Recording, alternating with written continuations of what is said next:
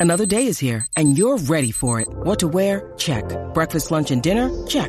Planning for what's next and how to save for it? That's where Bank of America can help. For your financial to-dos, Bank of America has experts ready to help get you closer to your goals. Get started at one of our local financial centers or 24-7 in our mobile banking app. Find a location near you at bankofamerica.com slash talk to us. What would you like the power to do? Mobile banking requires downloading the app and is only available for select devices. Message and data rates may apply. Bank of America and a member FDIC.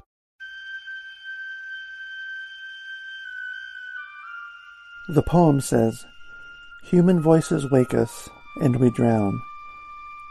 But I've made this podcast with the belief that human voices are what we need.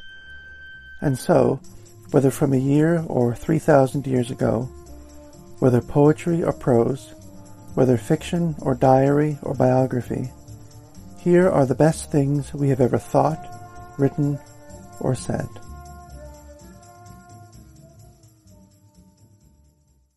Beginning with his book called Crow in 1970, uh, Ted Hughes published an awful lot of poetry in the 1970s.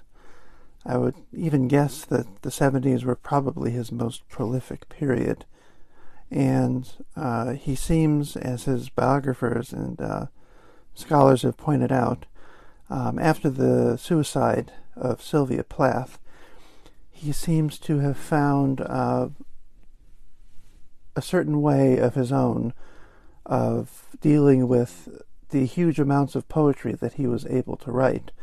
On the one hand, he would publish large, major collections with uh, Faber and Faber in the United Kingdom, and on other years, he would publish smaller collections, usually with smaller presses. And I think uh, by the end of it, uh, one of those small presses was run by his sister so that these were an outlet for him. These were a way of saying, these are out of my system. But there may have only been a hundred or two hundred, sometimes I think maybe even only fifty copies of uh, a short collection of maybe uh, ten or fifteen poems. And this was his way of controlling his output, but also, as I think I've mentioned many times, if we're talking about creativity here, of just of getting rid of something, of putting it, uh, putting a movie out, putting, uh, finishing a painting by, you know, uh, putting it in an exhibition, or just putting out a collection of poetry so that you can move on to the next thing. But what, what this meant in the 70s for Hughes is that he not only went on a run of uh, miraculous books that I don't think anyone has equaled. Um, I'll say in the final huge uh, collection of readings that I've done of Hughes that I'll be doing in the next month or so when I finally come to the end of his career that I don't think I can't think of anyone uh, writing in English after Shakespeare who has done what Ted Hughes was able to do. And I don't think I'm alone in this uh, assumption. I can think at least of the the critic Michael Hofmann, who is very hard to please, said basically the same thing.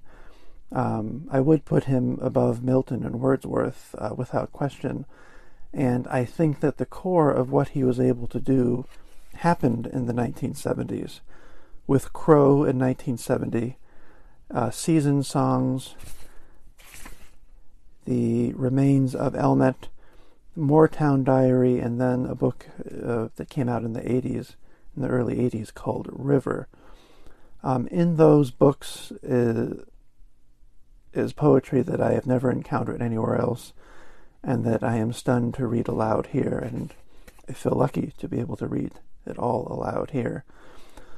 But what he also did in the 70s was uh, come out with a lot of shorter collections and books that he really wasn't happy with by the end of the 70s. I think it's in the early 80s, if you look at his letters, he says that he has spent uh, the last 10 years, last 10 to 15 years, uh, ever since he finished Crow, uh, basically, he's, I believe he says, wasting his time. He says something to that effect. Uh, early in the late 60s and early 70s, he was uh, in, he was associated or collaborated with the the famous director, theater director, and film director Peter Brook, who seems in America at least to be most well known because I, remember seeing uh, VHS copies of this in the library when I was younger. Uh, he did a film version of the Mahabharata, of the great Indian epic. Um, he also did uh, a stage version of King Lear that he wanted Hughes to sort of rewrite and adapt from Shakespeare, and I think Hughes sort of shrank back from that challenge and saw that it was something he would rather not do. But he also uh, uh, hired Hughes, you might say, or collaborated with him in the early, late 60s, early 70s.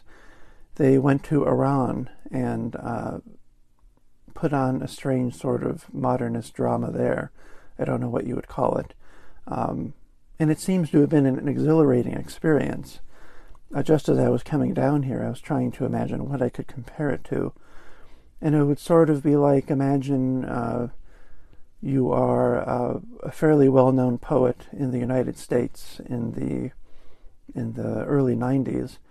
And Martin Scorsese tells you, uh, I'm heading over to India, or wherever it was that they filmed this movie uh, to film a movie about the Dalai Lama, and I'd like you to write the script. Um, I don't. I think that would be too good of a uh, invitation to pass up, and Ted Hughes was not able to pass up the invitation to go to Iran, and uh, and do theater there, uh, like in the cliffs. Um, I mean, it was just. It sounds like it was an amazing time. But as he says in his letters, and as he reflects on it later, he sees that the experience with Brook of working in the theater, of giving so much of his time, it meant that he wasn't able to devote that time, real concentrated time, to the poetry that he believed was his real calling, the poetry that uh, was the core of his uh, talent as a writer. And so you have books that uh, that came out of those experiences in the theater and his attempts otherwise to try and work mythology into his poetry, to work his interest in the occult or in shamanism or alchemy or a lot of other things into poetry. And they find their way into books like uh, that have titles like Prometheus on his crag another book called Gaudete, another book called Orts, a book called Cave Birds, a book called Adam and the Sacred Nine, and finally uh, a book called Earth-Numb and another one called A Primer of Birds. And I don't think it's. Um, I don't think that there's really any uh, reputation that these collections have, other than as not necessarily as blind alleys, but just as unsuccessful attempts to get at what he was doing, to get at what he was able to do best. And to my mind, and I think to others too, uh, the run of Crow season songs, Remains of Elmet, Moortown Diary, and River are what he was doing. But if you read his letters, and if you read the biography uh, written by written about him by Jonathan Bate that came out a few years ago, you also see something very surprising. Uh, when I say that those collections are my favorites and that they reach a peak that I'm not aware of in poetry in English for 500 years, uh, 400 years, um, what I'm talking about is what is collected in the huge collected poetry of Ted Hughes that came out, I think, in 2003 or so. But the original versions of these books um, were in flux. They were always in flux.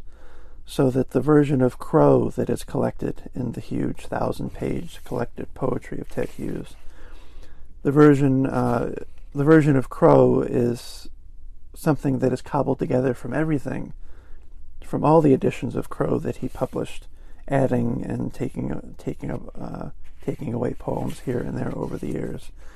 The versions of the version of Remains of Elmet that he first published also included uh, photographs. Um, it was a collaboration with a photographer.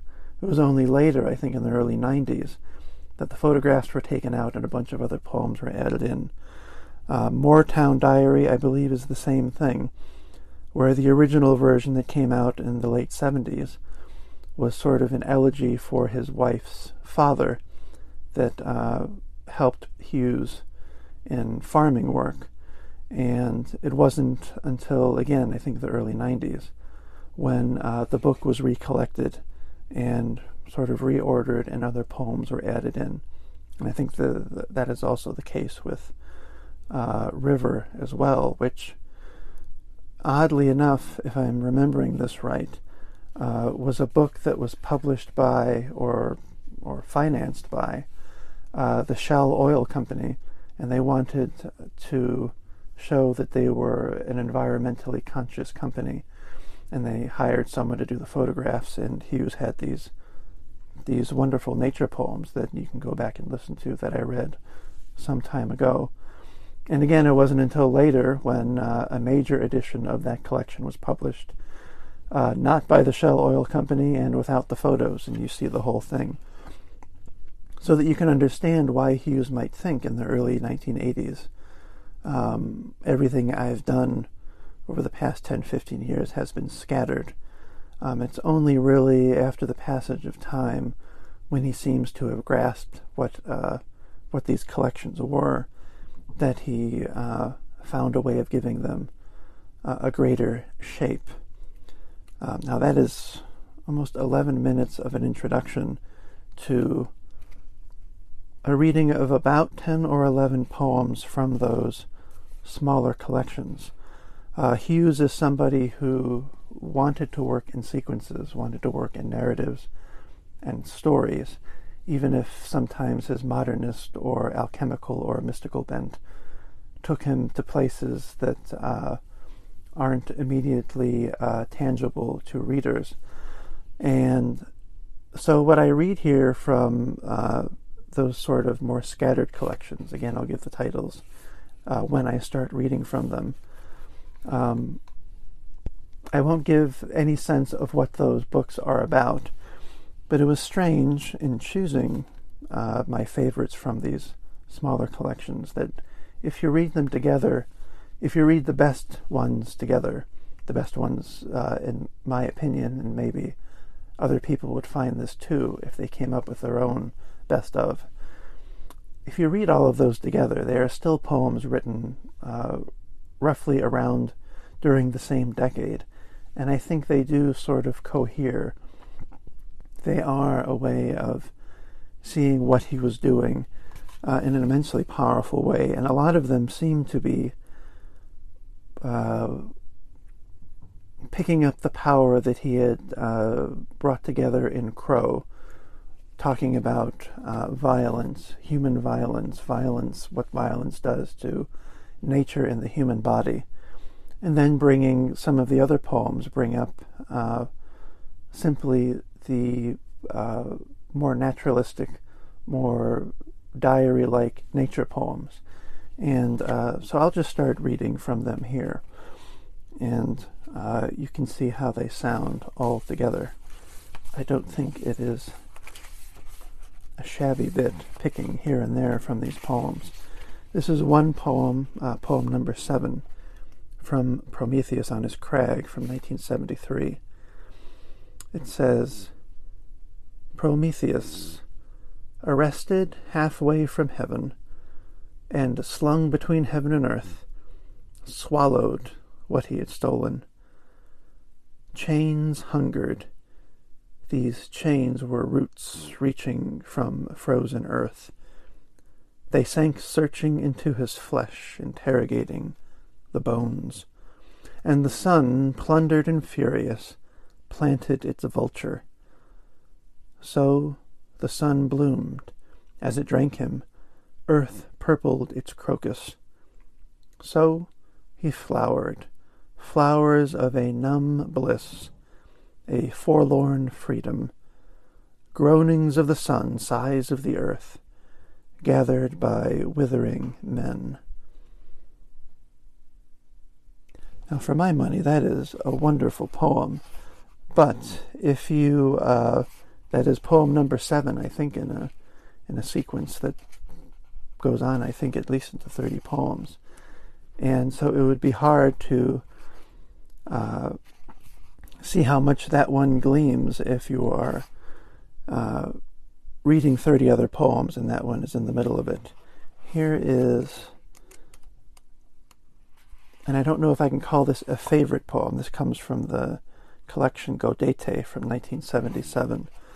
Um, this seems to be the pinnacle of what he was able to do, uh, talking about violence to the human body, and also uh, the sort of mythological cannibalism that happens in uh, many uh, many of the ancient myths and the Roman myths that he liked so much, the myths from Ovid.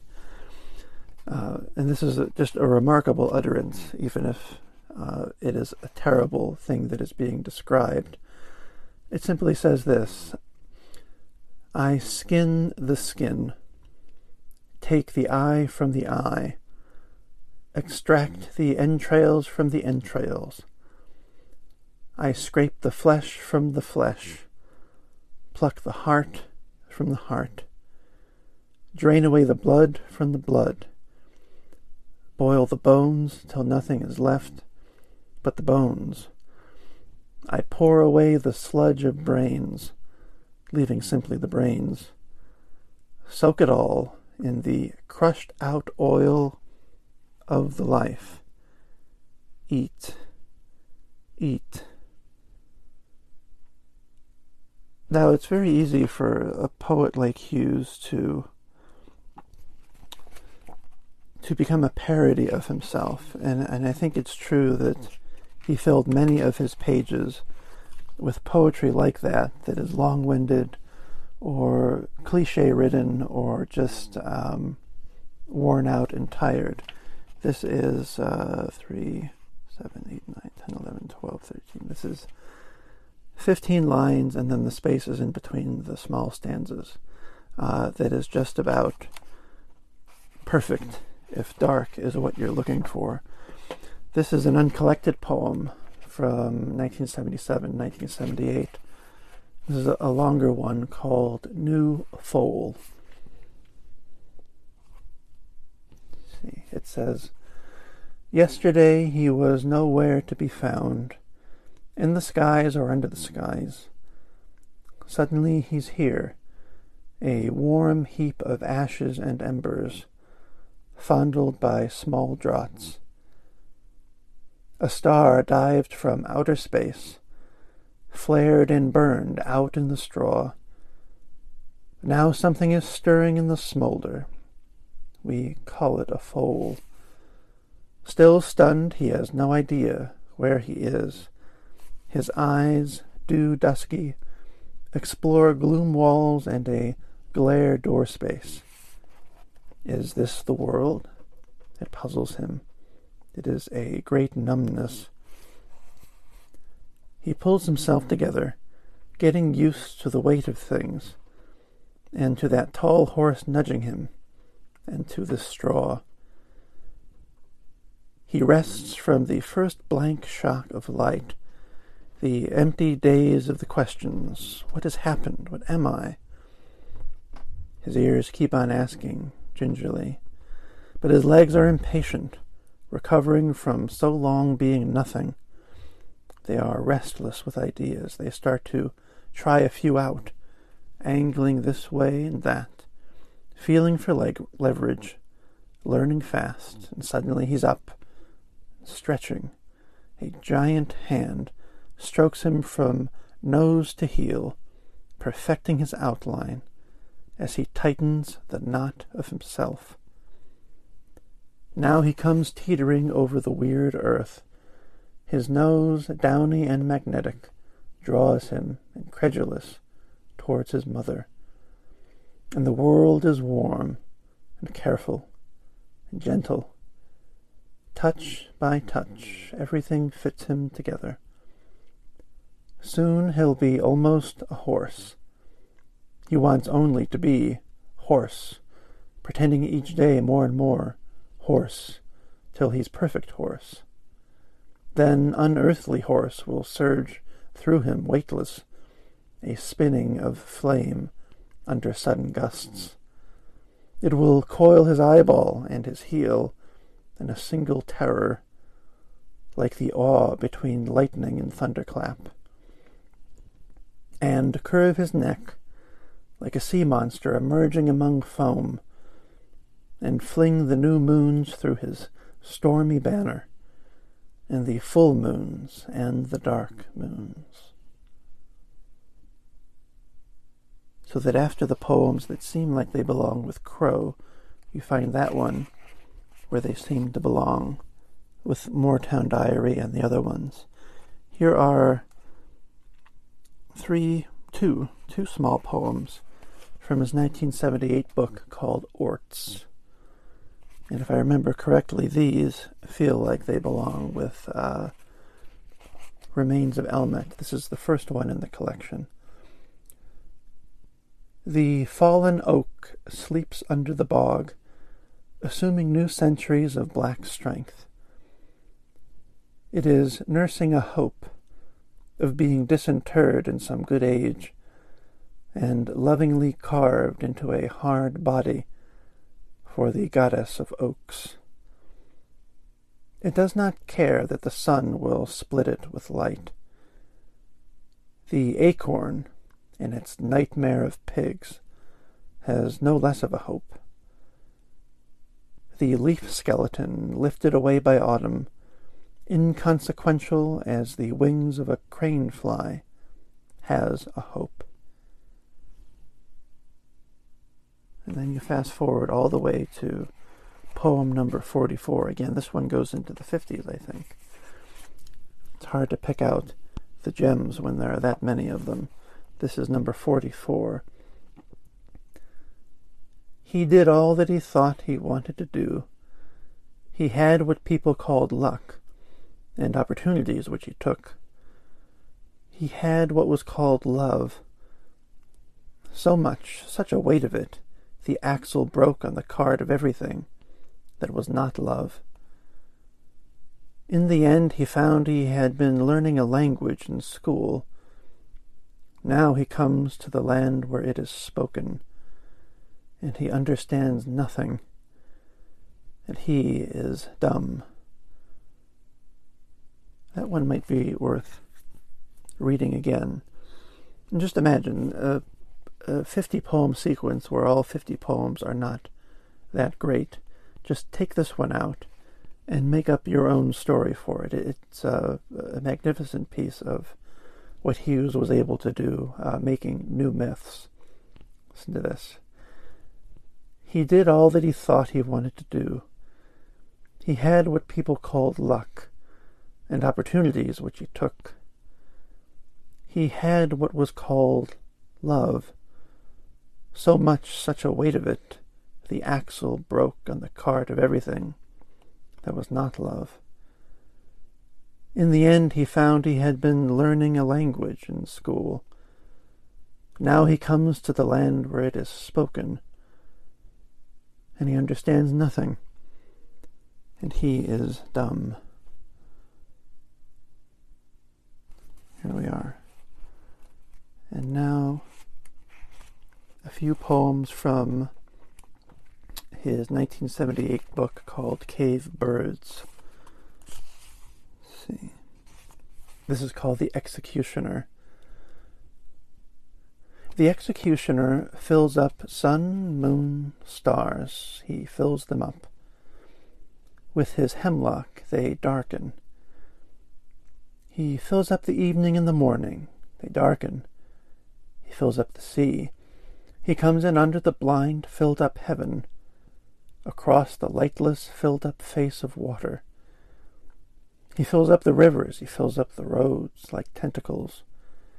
He fills up the streams and the paths like veins. The tap drips darkness, darkness. Sticks to the soles of your feet. He fills up the mirror. He fills up the cup. He fills up your thoughts to the brim of your eyes. You just see he is filling the eyes of your friends, and now lifting your hand, you touch at your eyes, which he has completely filled up. You touch him. You have no idea what has happened to what is no longer yours. It feels like the world before your eyes ever opened.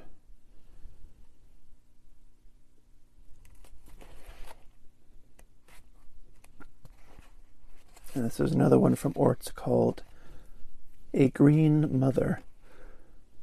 It says, Why are you afraid?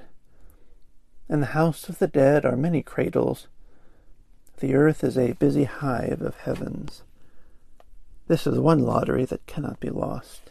Here is the heaven of the tree. Angels will come to collect you. And here are the heavens of the flowers. These are an ever living bliss, a pulsing, a bliss in sleep. And here is the heaven of the worm, a forgiving God. Little of you will be rejected, which the angels of the flowers will gladly collect. And here is the heaven of insects. From all these you may climb to the heavens of the birds, the heavens of the beasts and of the fish. These are only some heavens, not all within your choice. There are also the heavens of your persuasion. Your candle prayers have congealed an angel, a star, a city of religions, like a city of hotels, a holiday city. There, too, I am your guide. In none of these is the aftertaste of death pronounced poor. This earth is the sweetness of all the heavens. It is heaven's mother. The grave is her breast, her nipple in its dark aura. Her milk is unending life. You shall see how tenderly she wipes her child's face clean of the bitumen of blood and the smoke of tears.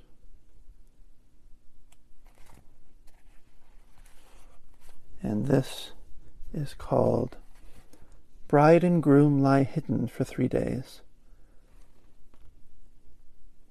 She gives him his eyes. She found them among some rubble, among some beetles. He gives her her skin. He just seemed to pull it down out of the air and lay it over her. She weeps with fearfulness and astonishment. She has found his hands for him and fitted them freshly at the wrists.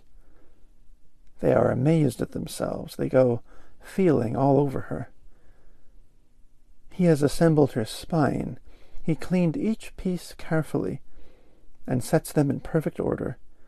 A superhuman puzzle, but he is inspired. She leans back, twisting this way and that, using it and laughing, incredulous. Now she has brought his feet, she is connecting them, so that his whole body lights up, and he has fashioned her new hips, with all fittings complete and with newly wound coils, all shiningly oiled. He is polishing every part. He himself can hardly believe it. They keep taking each other over to the sun. They find they can easily, they find they can easily to test each new thing at each new step. And now she smooths over him the plates of his skull, so that the joints are invisible. And now he connects her throat, her breasts, and the pit of her stomach with a single wire. She gives him his teeth, tying their roots to the center pin of his body. He sets the little circlets on her fingertips. She stitches his body here and there with steely purple ink. He oils the delicate cogs of her mouth. She inlays with deep cut scrolls the nape of his neck. He sinks into place the inside of her thighs. So, gasping with joy, with cries of wonderment, like two gods of mud sprawling in the dirt, but with infinite care, they bring each other to perfection. And when I was reviewing what, what poems to read here tonight, I had forgotten this one, and uh, just above the title I wrote a happy poem exclamation exclamation point, a happy love poem exclamation point, a happy love creation poem from Ted Hughes, if you can believe that exclamation point. And here is another wonderful myth poem that would be hard to pluck out from an entire collection. This is from Adam and the Sacred Nine from 1979. And this is a poem called And the Phoenix Has Come. And the phoenix has come. Its voice is the blade of the desert, a fighting of light. Its voice dangles glittering in the soft valley of dew. Its voice flies flaming and dripping flame slowly across the dusty sky. Its voice burns in a rich heap of mountains that seem to melt. Its feathers shake from the eye, its ashes smoke from the breath. Flesh trembles, the altar of its death and its birth where it descends, where it offers itself up. And naked, the newborn laughs in the blaze. Now, I'm sure since antiquity, about a million people have written poems about the phoenix rising, uh, but not one like that. Here, two more here. And these are from, let me see. These are from his book called Earth-Numb from 1979. This poem is called Life is Trying to Be Life. Life is trying to be life. Death also is trying to be life. Death is in the sperm, like the ancient mariner with his horrible tale. Death mews in the blankets. Is it a kitten? It plays with dolls but cannot get interested. It stares at the window light and cannot make it out. It wears baby clothes and is patient. It learns to talk. Watching the others' mouths, it laughs and shouts and listens to itself numbly. It stares at people's faces and sees their skin like a strange moon and stares at the grass in its position just as yesterday, and stares at its fingers and hears, Look at that child. Death is a changeling tortured by daisy chains and Sunday bells. It is dragged about like a broken doll by the little girls playing at mothers and funerals. Death only wants to be life.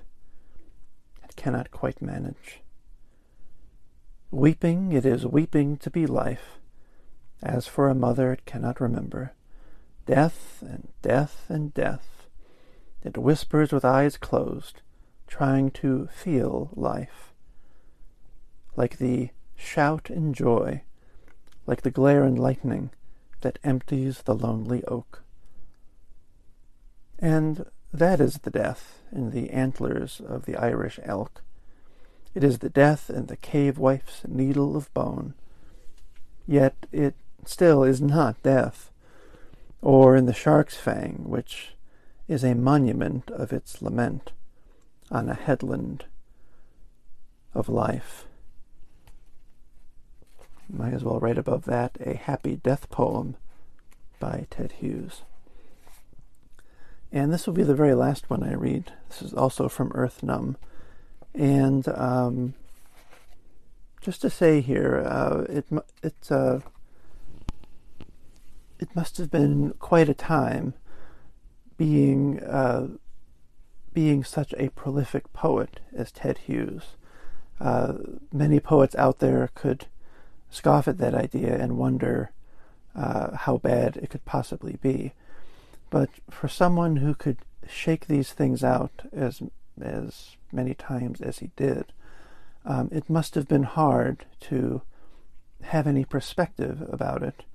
It must have been hard to, uh, if you're able to write this well uh, so often, or if you're just able to write at all so often, um, it must have been hard to uh, to know whether it was uh, a genuine, you know, exhalation of your creativity and your spirit, or if it is just uh, an itch that needed to be scratched. And so um, I sort of have uh, some affection for this dilemma, and it's been fun plucking 11 poems from what probably amounts to 200 or so pages of poetry and seeing how well they stand up and how well they run and seep and uh, blend into one another. And uh, we'll just end with this poem, which is called A God, and this is getting back into the darker stuff. Can't help that. This is called A God.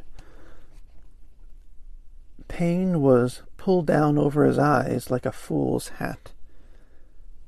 They pressed electrodes of pain through the parietals. He was helpless as a lamb which cannot be born, whose head hangs under its mother's anus. Pain was stabbed through his palm at the crutch of the M, made of iron from the earth's core. From that pain he hung, as if he were being weighed. The cleverness of his fingers availed him as the bullock's hoofs in the offal bin avail the severed head hanging from its galvanized hook. Pain was hooked through his foot. From that pain, too, he hung as on display. His patience, his patience had meaning only for him, like the sanguine upside-down grin of a hanging half-pig. There, hanging, he accepted the pain beneath his ribs, because he could no more escape it than the poulterer's hanging hare, hidden behind eyes growing concave, can escape what has replaced its belly. He could not understand what had happened or what he had become.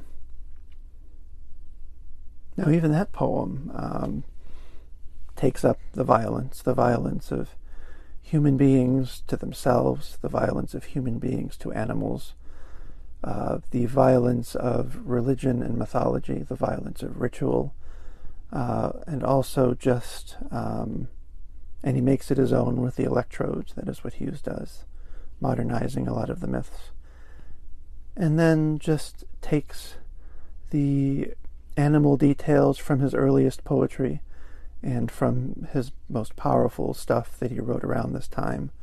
For Moortown Diary, he brings in the torturer's aspect. I think that's is evident in some of his earliest poetry from his first book. Uh, and that is all right here. And there is the autobiographical as well, uh, he could not understand what had happened or what he had become, you assume. And it's also, uh, you don't know, is this a, a modern poem that you're supposed to take to be about Jesus or Prometheus or any human being who is living with suffering? Um, all of this is right here in one astonishing page of poetry.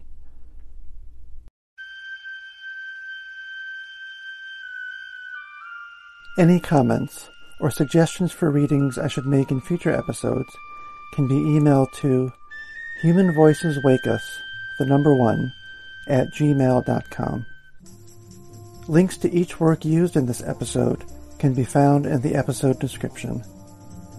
If you enjoy Human Voices Wake Us, you can subscribe wherever you find your podcasts. The music here is Duke Ellington's Arabesque Cookie.